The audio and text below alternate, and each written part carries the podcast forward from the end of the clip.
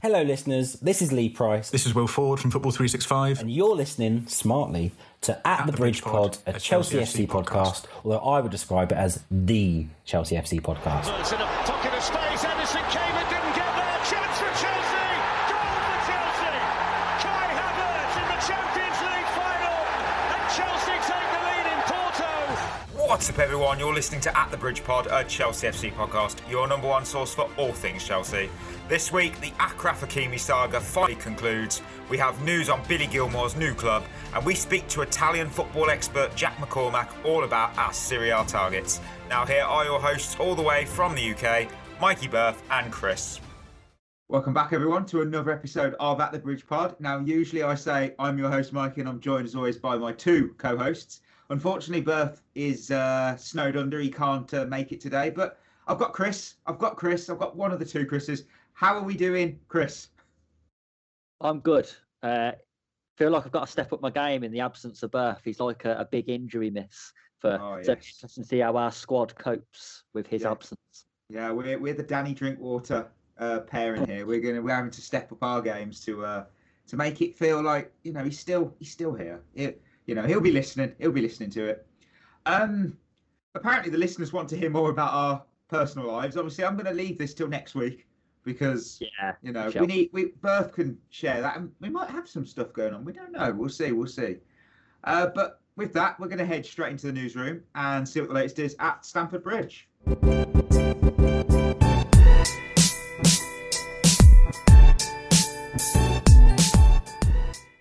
So we dropped a bombshell that we're just two people today. Uh, UEFA decided to drop a bombshell on us all yesterday with the news that away goals have been scrapped.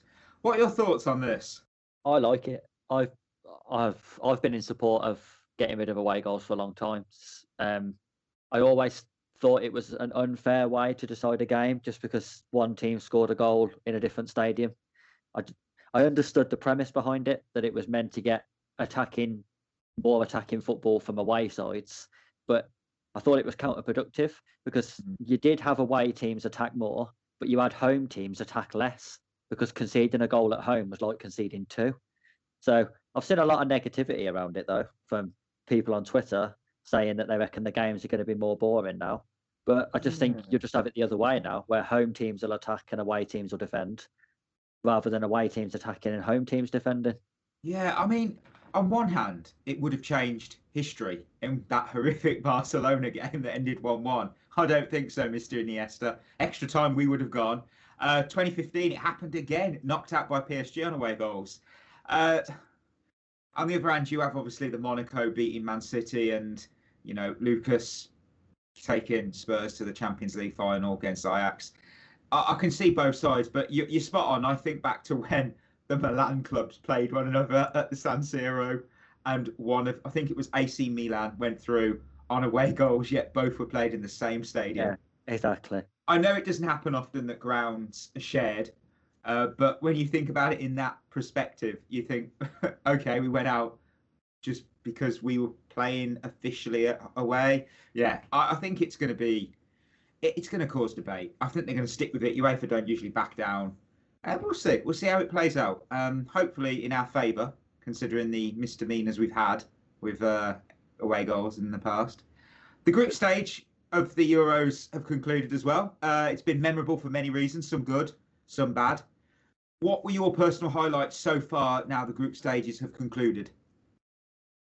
Uh, not a lot on England's point of view, if I'm honest. Uh, that was a shocking the, game. Yeah, oh, that the second half especially was... Zero X G. yeah, it it was... Because no team really wanted to win the group, did they? Let's be honest. Mm. So Czech Republic was quite happy to lose and England was quite happy to sit on the one nil. So the second half was a waste of time. We might as well have just not bothered and just called the game at half-time and saved us all forty-five minutes of our life. Yeah. But there has been some cracking games. Um, Holland-Ukraine was a oh, cracking game. That was a great opening game for that group. Uh, Germany-Portugal was another great game. Mm. Uh, All the Italy games, I think, have been really enjoyable. I think the the way they've played with so much intensity in their game has been really good to watch. I think, to be fair, Hungary and Germany was a pretty good way to close the group stage out. Yeah, I, I mean, uh, that was much that better. Instead, Go on. Uh, I watched um, Germany-Hungary instead of watching France-Portugal. Yeah, good choice. I mean, that game was so, it was refereeing decisions over and over, and some people would say they weren't penalties. Some would they weren't penalties. They, there was some questionable decisions there. The, the highlight from that game was obviously Ronaldo tying the all-time goal scoring record, which, fair play, love him, loathe him. He's he's achieving greatness at this tournament, and I wouldn't. He's going to beat that record. Uh, it, I'm saying that actually, Belgium, they're no pushovers, so it'd be interesting on that. Uh, yeah, I, I loved I loved the car that brought out the ball in the opening game. Yeah, that, uh, that needs to happen more often. Uh, Turkey showcasing exactly what I said in the predictions as well. Very good or absolutely bloody dreadful, and they're of course the latter. Uh, so that's half a point I think so far. But uh, looking at it from a Chelsea view, who do you think has been the standout Chelsea performers? Uh, it's tough I, that because Giroud hasn't really played for France, whereas so normally you would expect him. If you could go on the last tournament, then he was incredible for France. He, he didn't mm. score, but he was really important to the way they played. Yeah. I think Mason Mount's done well in the England games that he played. Obviously, he missed the, the Czech Republic one, but yeah, Gilmour had a good game against England. But I, I don't know. I, I'd probably say no Chelsea player at the minute has stood out. Probably the most impressive one has actually been Havertz for Germany. Oh God, yeah, I've got him. I've got him down on here. I mean that that performance for Germany against Portugal on Saturday was. Yeah. Outstanding. I mean, that was exactly the kind of Kai Havertz we know, and we obviously saw in Leverkusen, and we're hoping it will be next season. Will be his hitting the ground even more so, running. Um, Billy Gilmour, yeah, man of the match against England on his first international start. Uh, oh, that's amazing. He just keeps surprising everyone. He really does. It's a shame he missed the final group game with COVID, obviously. Um, Andreas Christensen's wonder strike against Russia. You know, we are. I wrote down here, we found our new striker. I mean, get aboard that hype train. Genuinely, though, not just the goal, but his performance in that game was outstanding. one hundred percent tackle success rate, eight ball recoveries, seven of eight aerial duels won. Not a single player dribbled past him. And some people go, ooh, but hey, how long did Virgil van Dijk have a record similar to that? And everybody went on about it. Uh, he just file him under the Danish Maldini. I mean, he was amazing. And I'm so glad that he's had a revival under Tuchel because he's showing it. showing it at international level. I don't know what you think on him.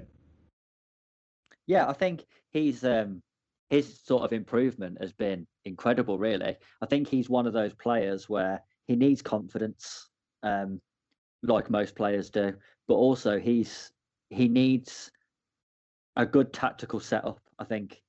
He needs clear instructions of what his game is, what's expected of him, and I think that's what he gets under Tuchel, and he seems to be getting that at at international level as well, and that's when he plays best. You know, we all remember how much hype was around him when he first came into the team under Conte, mm. and again it was another very tactically astute manager who gave him clear instructions and he thrived. And then under different managers he sort of fell away if they're not that not that sort of manager. So I think that's the key to getting the best out of Christensen. It's it's the tactical setup. Yeah. Oh God, one hundred percent. I saw many people on social media saying that they felt that the Chelsea players were dominating the Euros. I mean, obviously, I said about Kai. Um, Jorginho, he's been, I think, almost under the radar. He's been help, He's helped Italy top the group, three wins from three. He's been quite solid, and yet not many are mentioning that. Uh, you, do you feel that way, or do you feel it's it's fair to not talk too much about him? No, to be fair, now you've brought him up, I, he's completely slipped my mind, and I think it's because... Exactly. People are seeming to miss that, how good he's been. I think it's because he doesn't do anything spectacular in a game. So if you're only watching highlights, for example, you're not really going to see him because he's not ever really involved in any goals. But he's almost had three flawless performances now for Italy where he's mm. done absolutely nothing wrong. Every time I've watched Italy, he's he's been very solid on the ball, as we all know. But defensively, he's actually been really good as well in a... I know people have been saying the the sort of Chelsea fans who don't like Jorginho still have this weird obsession with him not being good enough. They've been saying that the only reason why we play three at the back is to sort of cover over his deficiencies. But Italy have been playing four three three and he's looked superb. So yeah. I don't I think it's time really to throw that out the window now. The, Jorginho, he has his weaknesses, as all players do, but he showed for really showed at uh, Chelsea under Sarri in a in a four three three system, and he's shown now under Tuchel in a three four three system, and then again at international level in the four three three, that he's just a he's just a good player who's good at what he does. And that's what people seem to forget. They want players to be good at everything, but it's rare that you get those players. Jorginho is very good. I'd say one of the best at what he does. So you can't then throw back in his face the things that he can't do. It'd be like asking N'Golo Kante to control the tempo of a game with his passing. That's not yeah, what he's good at. I mean, so, Billy, yeah, you say players that control tempo. Billy Gilmour, you know, he's trending right now. Both, of course, obviously COVID diagnosis, but his performance against Scotland, as I mentioned, against for Scotland, as I mentioned earlier, something I wanted, like us as a group, obviously we can't uh, discuss this week. I mean, if you remove the COVID part from the equation, he's had one amazing year so far. I say that because obviously if I say he's had an amazing year, someone's going to say, well, he's ill. Yeah, I know. So that's why I'm removing that from it. But he gets into, obviously, he gets into the Chelsea team. He shows the fans and Thomas Tuchel what he has the potential to achieve. He makes his international debut in the Euros. He's man of the match against England. Glenn Hoddle, you know, he said this week, Billy Gilmour had a good game. There's still more to come. It was his first game. He was excellent. He can only grow and get better. He's not really match fit, so he's going to get better. And he keeps the ball well. Such a young for such a, a young player, and he showed a lot of maturity. And he's instantly the replacement for Jorginho at Chelsea. They won't have to look in the market for someone because he's already there. What are your thoughts on his development right now? And obviously, I think even more so because of this strong talk about him heading to Norwich on a loan move. Well, I agree with what um, what Glenn Hoddle said about. He's Jorginho's direct replacement at Chelsea, and we wouldn't have to dip in the market. I agree with that completely. I, yeah, I, do, same. Think, I do think he's probably still a year away from from replacing Jorginho. I think Jorginho's got the this season left in terms of being that starting player. The loan move, I'm I'm a little bit torn because he will, if he goes to Norwich or or another Premier League club and was guaranteed game time there, so playing week in, week out, that's only going to be good for his development. Mm. But then at the same time, it could be another Ampadu situation, for example. Yeah. Could he could go to Norwich. They could really struggle in the Premier League. He's in and out of the team. What's he going to get out of that? Uh, if he's in a relegation battle, and he's because of that, managers always like to go for more experienced players. He, he could be in and out of the side. So we would have to be careful with that. It might be best. Although his game time would be limited at Chelsea, even in the coming season, it might be best to do what Man City did with Phil Foden. I was just thinking that. Learning off learning off Jorginho, off Kovacic, yeah. off Kante. You know, he, he might get more from that environment than going to a relegation squad with Norwich, which I still think they are most likely to be in. Yeah, I, there's a lot of talk that the club like Daniel Farke and how he produces the football and everything else.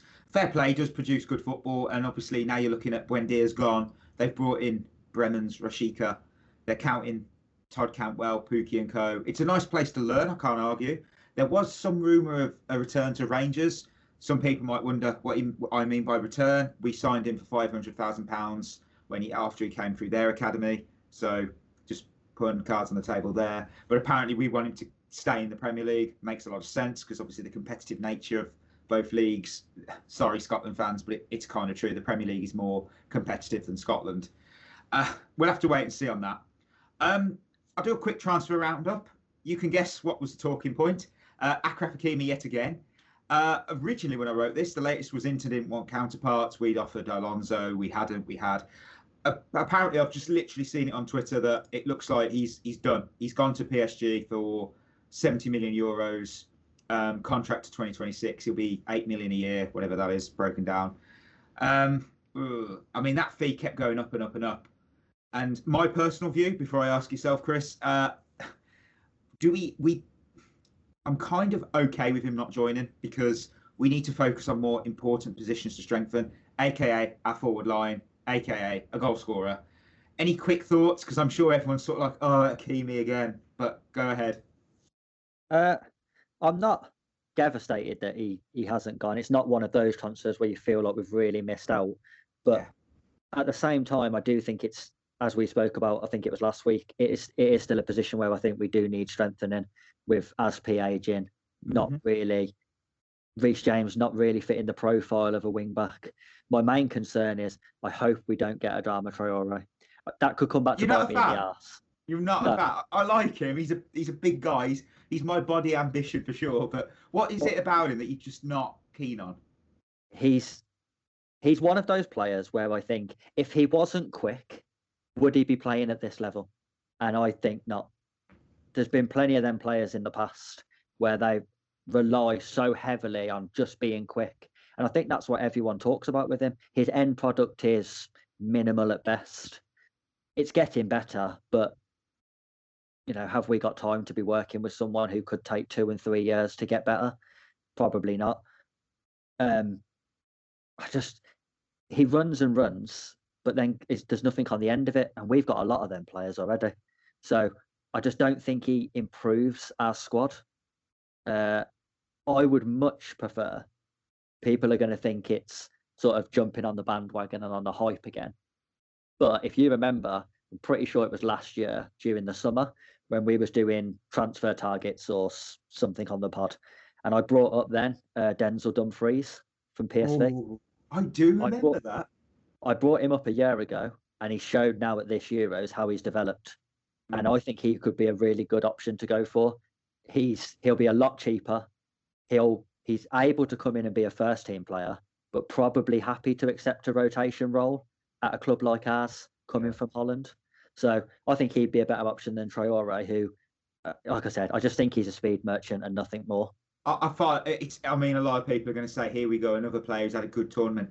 You know, it happens every time there's a tournament, there's a player that will stand out and gets a big move. Um, and obviously, I think back to oh eight, uh, Pavlyuchenko, Andrei Arshavin, they were amazing at that Euros. Obviously, we know what happened with Spain, but you think, wow, and they got big moves.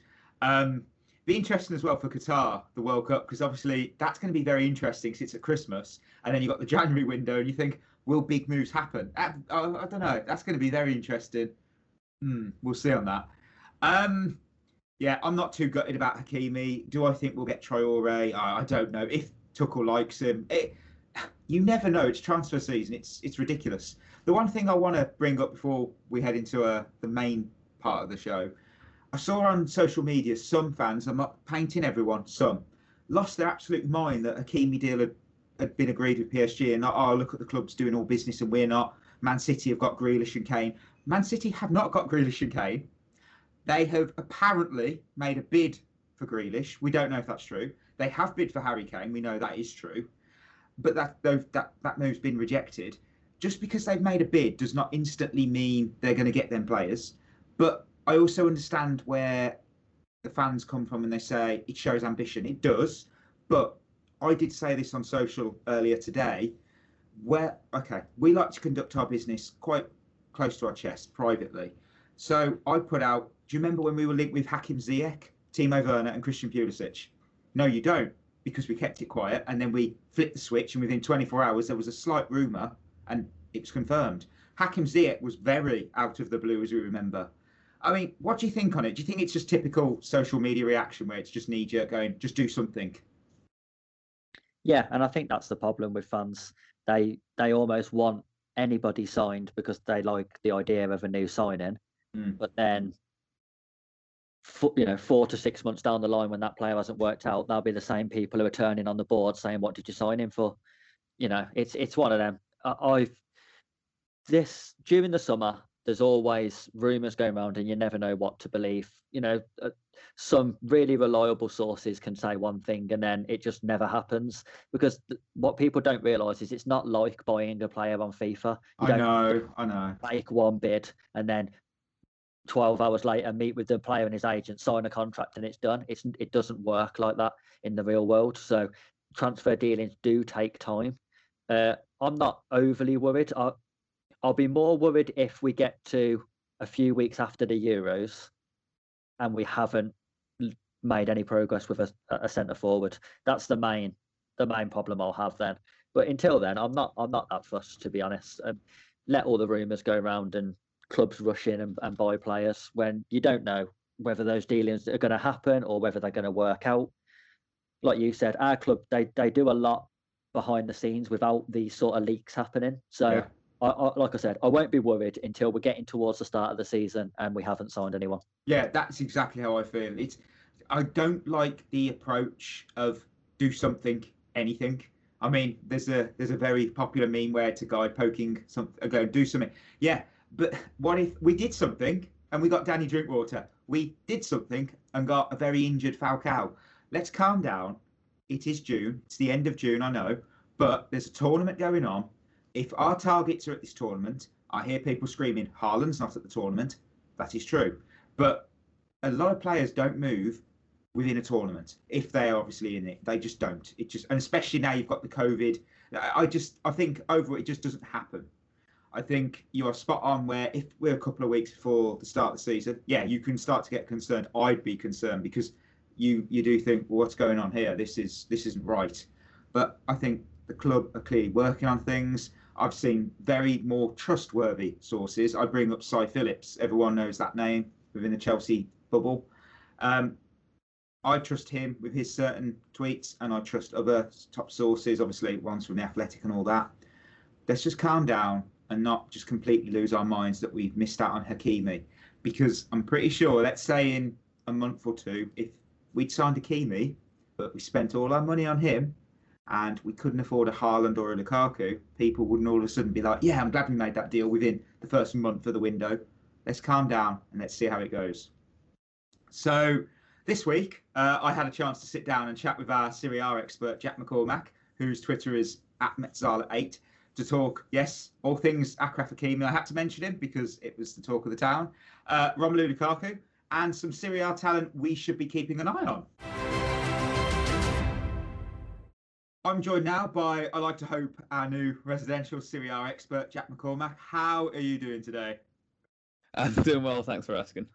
Not a problem. Uh, I've been enjoying your stuff. I've read a few of your articles, very good stuff, and uh, I'll be sure to tweet some of them out, retweet them on the, uh, the channel. So, in recent weeks, obviously, Chelsea have been linked with a fair few players from the Serie A, so it felt appropriate to call in the cavalry, aka yourself, to give us and the listeners some much more needed insight into our targets and also maybe one or two hidden gems we should be keeping an eye on over in Italy. Um, we'll kick it off with Achraf Hakimi. Will he, won't he? We we may even end up in Paris with P S G. It's we it's silly season with transfers. Yeah. But what are your thoughts on the Moroccan international and what do you think he could bring to Chelsea? Um, I think Hakimi possesses an incredible threat in behind and is like a key component on many Inter's automatisms this season, at least using his threat, or at least the potential threat he has in behind. Uh, for example, like Inter build primarily around Lukaku, who likes to locate himself on the right side. So having a runner off Lukaku in that regard helps a lot. It's a common well theme for them is to use like an up, back and through sequence, mm-hmm. and having pace from wing back there is very important. So they'll go up to Lukaku, then back to centre midfielder, and then go through the space um, Lukaku's created. So there's potential for, at least at Chelsea, I can envisage that happening maybe with Kai Havertz, who oh, he isn't like Lukaku, but he has similarly has good hold-up play, and then he can connect with someone like Kante or Jorginho who can play the through ball to Hakimi. So it's there's also positive externalities which come from that, which is just it can drag defenders as well because he has the potential threat. So from that, the striker gets more space in between the lines if the defender decides to track the run. So he's a very useful asset for ver- vertically stretching opponents, which could has like the concrete effects of a through ball in behind, or the, the more covert effects of occupying the attention of defenders and generating more time for the ball carrier. Yeah, I um, mean, seeing him, at, I'll just interrupt quickly. I saw when I saw him at um, Dortmund, he was he was so dynamic and powerful as a fullback. But he also had that technical ability, and his his his long, accurate passing was absolutely incredible from defence.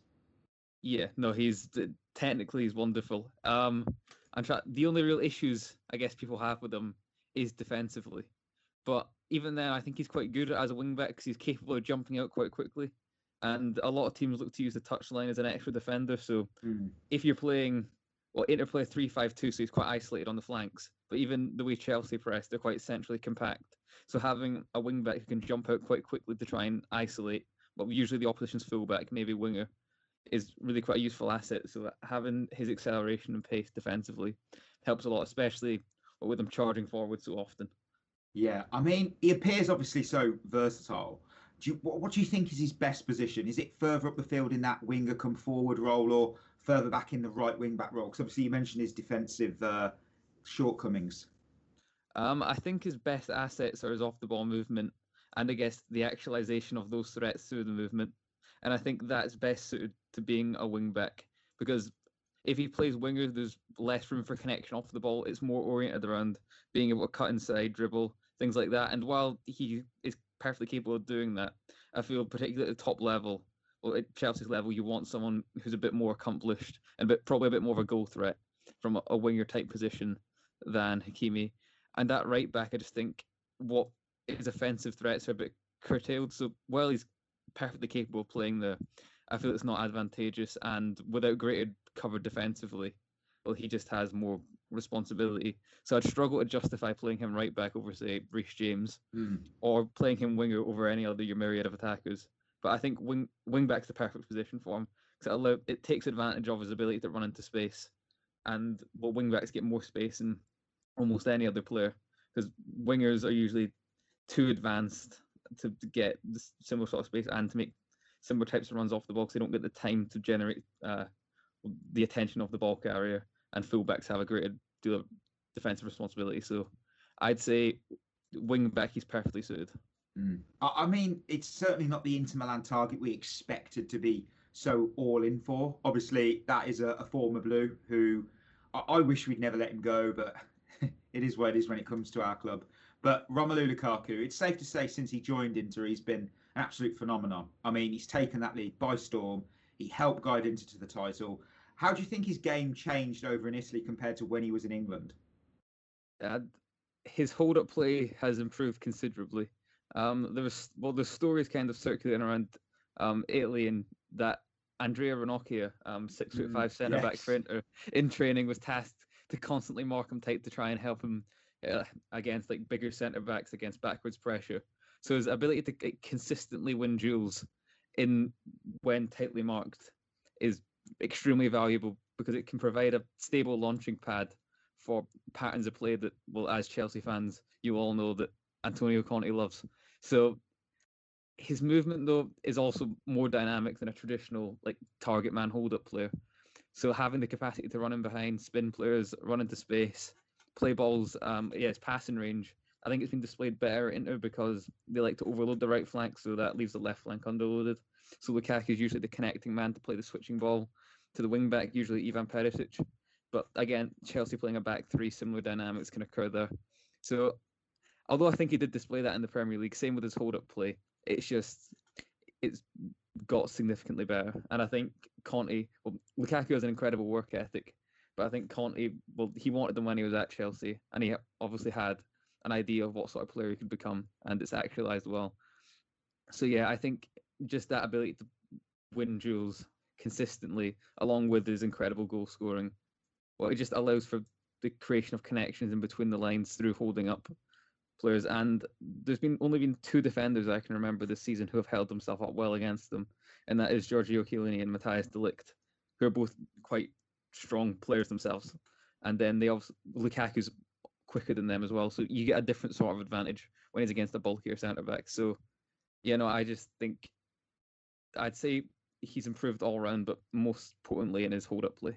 Yeah, I mean, totally agree. I mean, I saw a joke going around that Ranocchia only got his new contract just to train Lukaku, so it worked out well for him, uh, for yeah. the whole team. Um, do you think there was any realistic chance he does head back to the Bridge, or do you think he's going to be adamant and stay in Milan? Um, I've heard that he's had talks with new Inter coach Simone Inzaghi, and at least I think it seems that he's still central to their plans. Uh, for raising the finances, I think Hakimi and then probably a couple bench players would be sufficient. So I guess provided he's happy in Milan, I don't think he'll leave. And by all accounts, he seems to be quite content, even though they're losing Hakimi. Yeah, he does seem so settled over there. Um, when it when it comes to the Italian national side, they've obviously got a fair amount of talent, and they're showcasing exactly how talented they are at Euro twenty twenty. Manuel Locatelli, currently the one we're all keeping an eye on. Apparently, we've been scouting him for a while. This is certainly out the blue for me. But um, what do you think he could bring to Chelsea if we are to carry out that uh, from scouting to actually signing him? Um, I guess to use a reference point, Locatelli reminds me quite a lot of Matic in that he's very composed on the ball, has a good passing range, but doesn't unnecessarily try long passes and is quite assured defensively, but at the same time can be caught, caught behind play and is quite lethargic off the ball, so you can't expect too much dynamism from him. I say that knowing he scored well, the two goals for Italy, so he's up, his deficiencies are less obvious than Matic's, but they're similar in what they provide. I think one of his greatest assets is his speed of thought, and that he's able to like, quickly process unfolding actions and provide a possession solution, knowing when to pivot, when to circulate quickly, not dwelling on the ball, that sort of thing.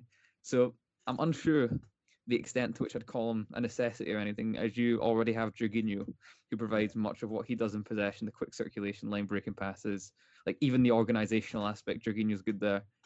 And Kante and Kovacic provide quite good partners and offer good alternatives. So there's quite a nice dynamic in there. You probably need, and even Billy Gilmour coming through as well. He played phenomenally against England.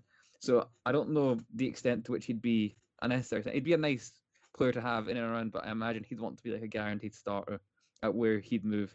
And I'm unsure he'd get that at Chelsea. Mm. I, I mean, he obviously left Milan to go to Sassuolo after Gattuso sort of viewed him more as a backup player. Uh, I mean, when you look at back then, it was, I think, for Biglia and Montalivo, which in hindsight probably doesn't look too good on Milan. But no, yeah, it's... Uh, it, yeah, that was probably Milan during their uh, up, ups, upside-down sort of bad management sessions. But um, uh, do you think he would actually suit Chelsea? I mean, you're, you're spot on when you say Gilmour, because of that deep-line playmaker role, you wouldn't need Jorginho or and Locatelli in the same squad. It wouldn't work. And obviously, we've got Kante as well. I, I think it would probably be more likely if Jorginho was to go. I think that's when the Locatelli move potential could happen. Yeah, no, I agree with you. If Jorginho left, I would, I think he'd be a great signing, yeah. It's just, it seems unnecessary to have, well, Jorginho, Gilmour and Locatelli. I think having mm. two of that type of profile is useful, especially with Gilmour just coming through. So he probably won't be a guaranteed starter yet. He'll have like a couple of seasons of being eased into the team. But yeah, I think you definitely have a very good player on your hands there. And yeah. Jor- Jorginho's, I'd, off the top of my head, maybe twenty-seven, twenty-eight. So by the time Jorginho's hitting about thirty, you'll have a ready-made replacement who's will be of exceptional quality in Gilmour. I have a vested interest there of being Scottish as well, so we can hope for the best. Yeah, he's a top, top talent. I mean, twenty years old and getting man of the match in his first Scotland start. It's it's it's amazing. He just he's he's an amazing young lad. Um, three big names, obviously, and three of our targets, but there's always so many that slip under our, our radar of the average fan. Who do you think are the hidden gems that we should be keeping an eye on who deserve a chance at, say, not just Chelsea, but a top Premier League club soon? Um, I like Manuel Lazzari from Lazio. He reminds me of almost like a substitute Hakimi. He's very similar in almost every aspect, which is slightly worse in almost every regard. But they use Lazzari really similarly to how um, Inter use Hakimi in that he's really good off the ball. I was surprised to see he wasn't called up for the Italian national team. I think if they played a back five, they most definitely would. So yeah, I like Lazzari, and I think any team looking at Hakimi but doesn't have the money, they could maybe go down to Lazzari. Even Inter could maybe, or having Simone Inzaghi as former coach, could maybe go in. But I think other teams in the Premier League playing a back five, Arsenal if they look to move back to that, it's all depends managerially at Spurs. We don't really know what's happening, but Serge Aurier and Doherty aren't the best. So I think he'd be a good option for any club looking for an offensive wing back type player. Um, Christian Romero of Atalanta, I'm a big fan of him. He's one of the most aggressive centre-backs I've ever seen. He really likes to come out in duels and just like fly into tackles. But so he's a bit immature, but I'd also say he's one of the best centre-backs in Serie A this season because he really suits playing in Atalanta's man-oriented back three. So I think, again, if you're playing a back three, having an aggressive wide centre-back, it's quite important. You guys have it with Rudiger. Yeah. So I feel... As Azpilicueta, um, I don't know how long you guys think he'll last. Uh, saying that if you get Hakimi, you'll probably play Reece James centre-back. So you possibly don't need a right centre-back, but I feel like Christian Romero, I've even seen links to Man United as well. So I think he's got a big future.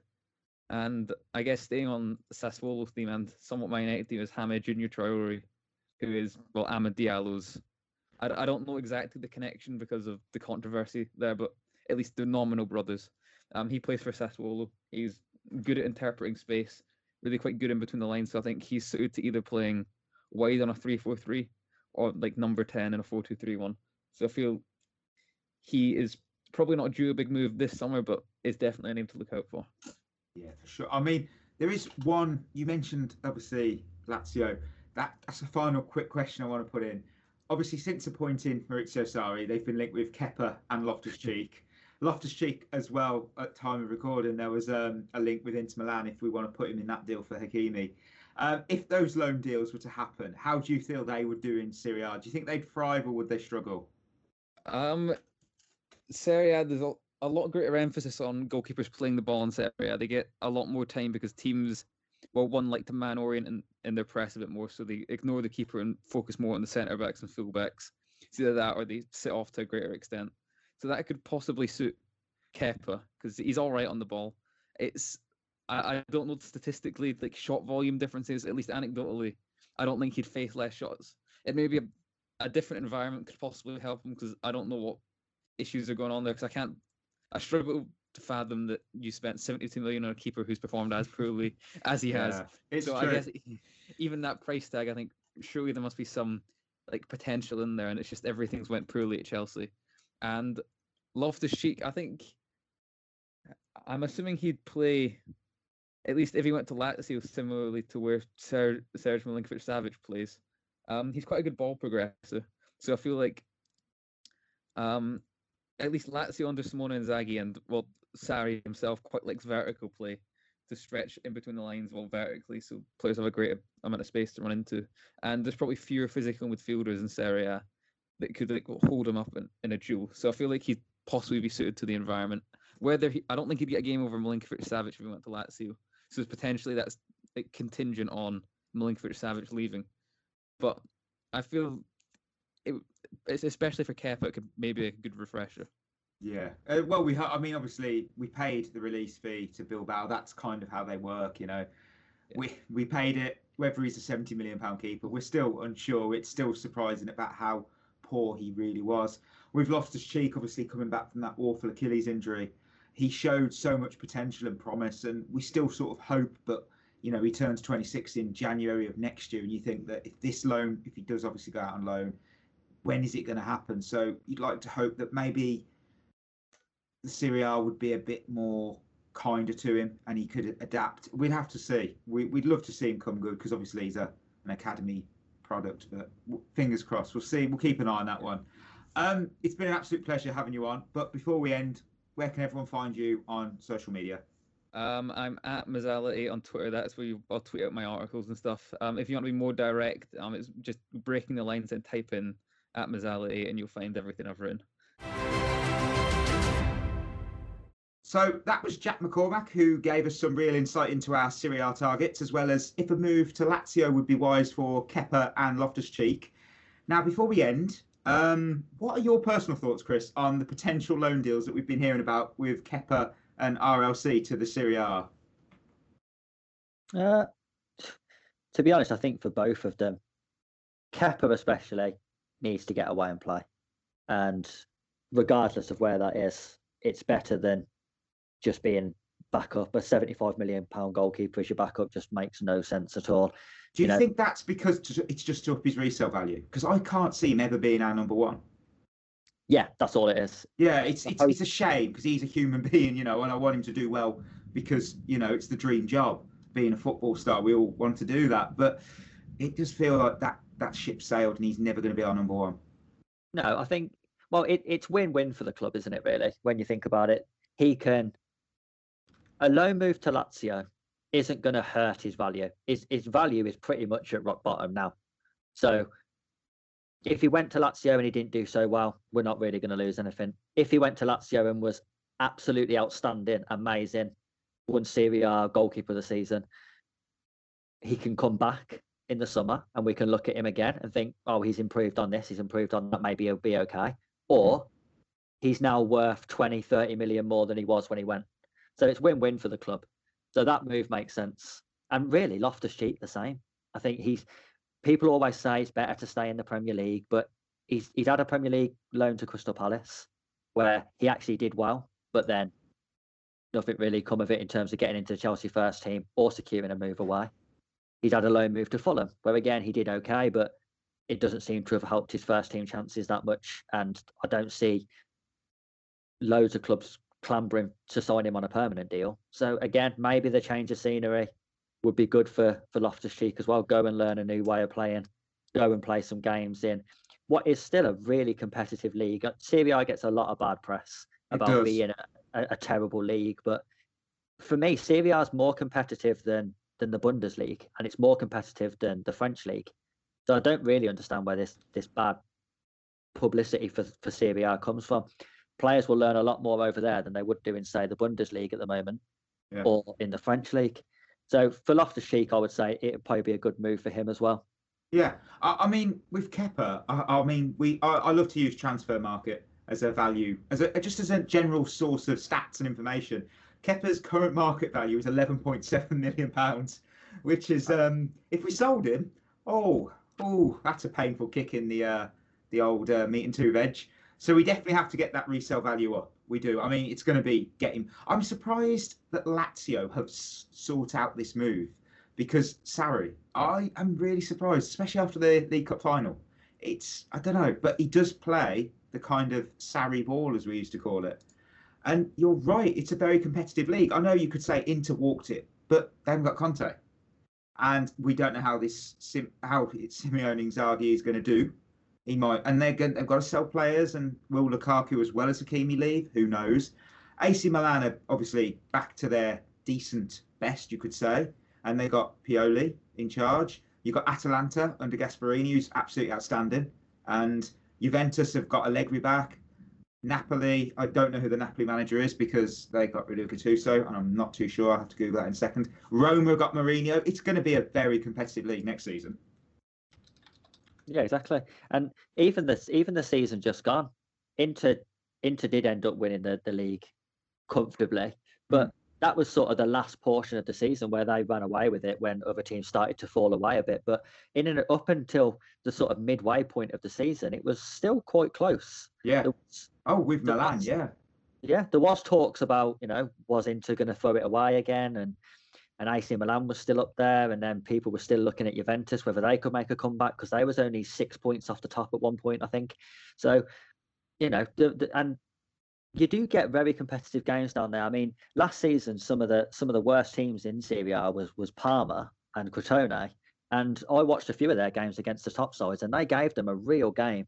Mm. You know, there was four, there was four twos, there was four threes.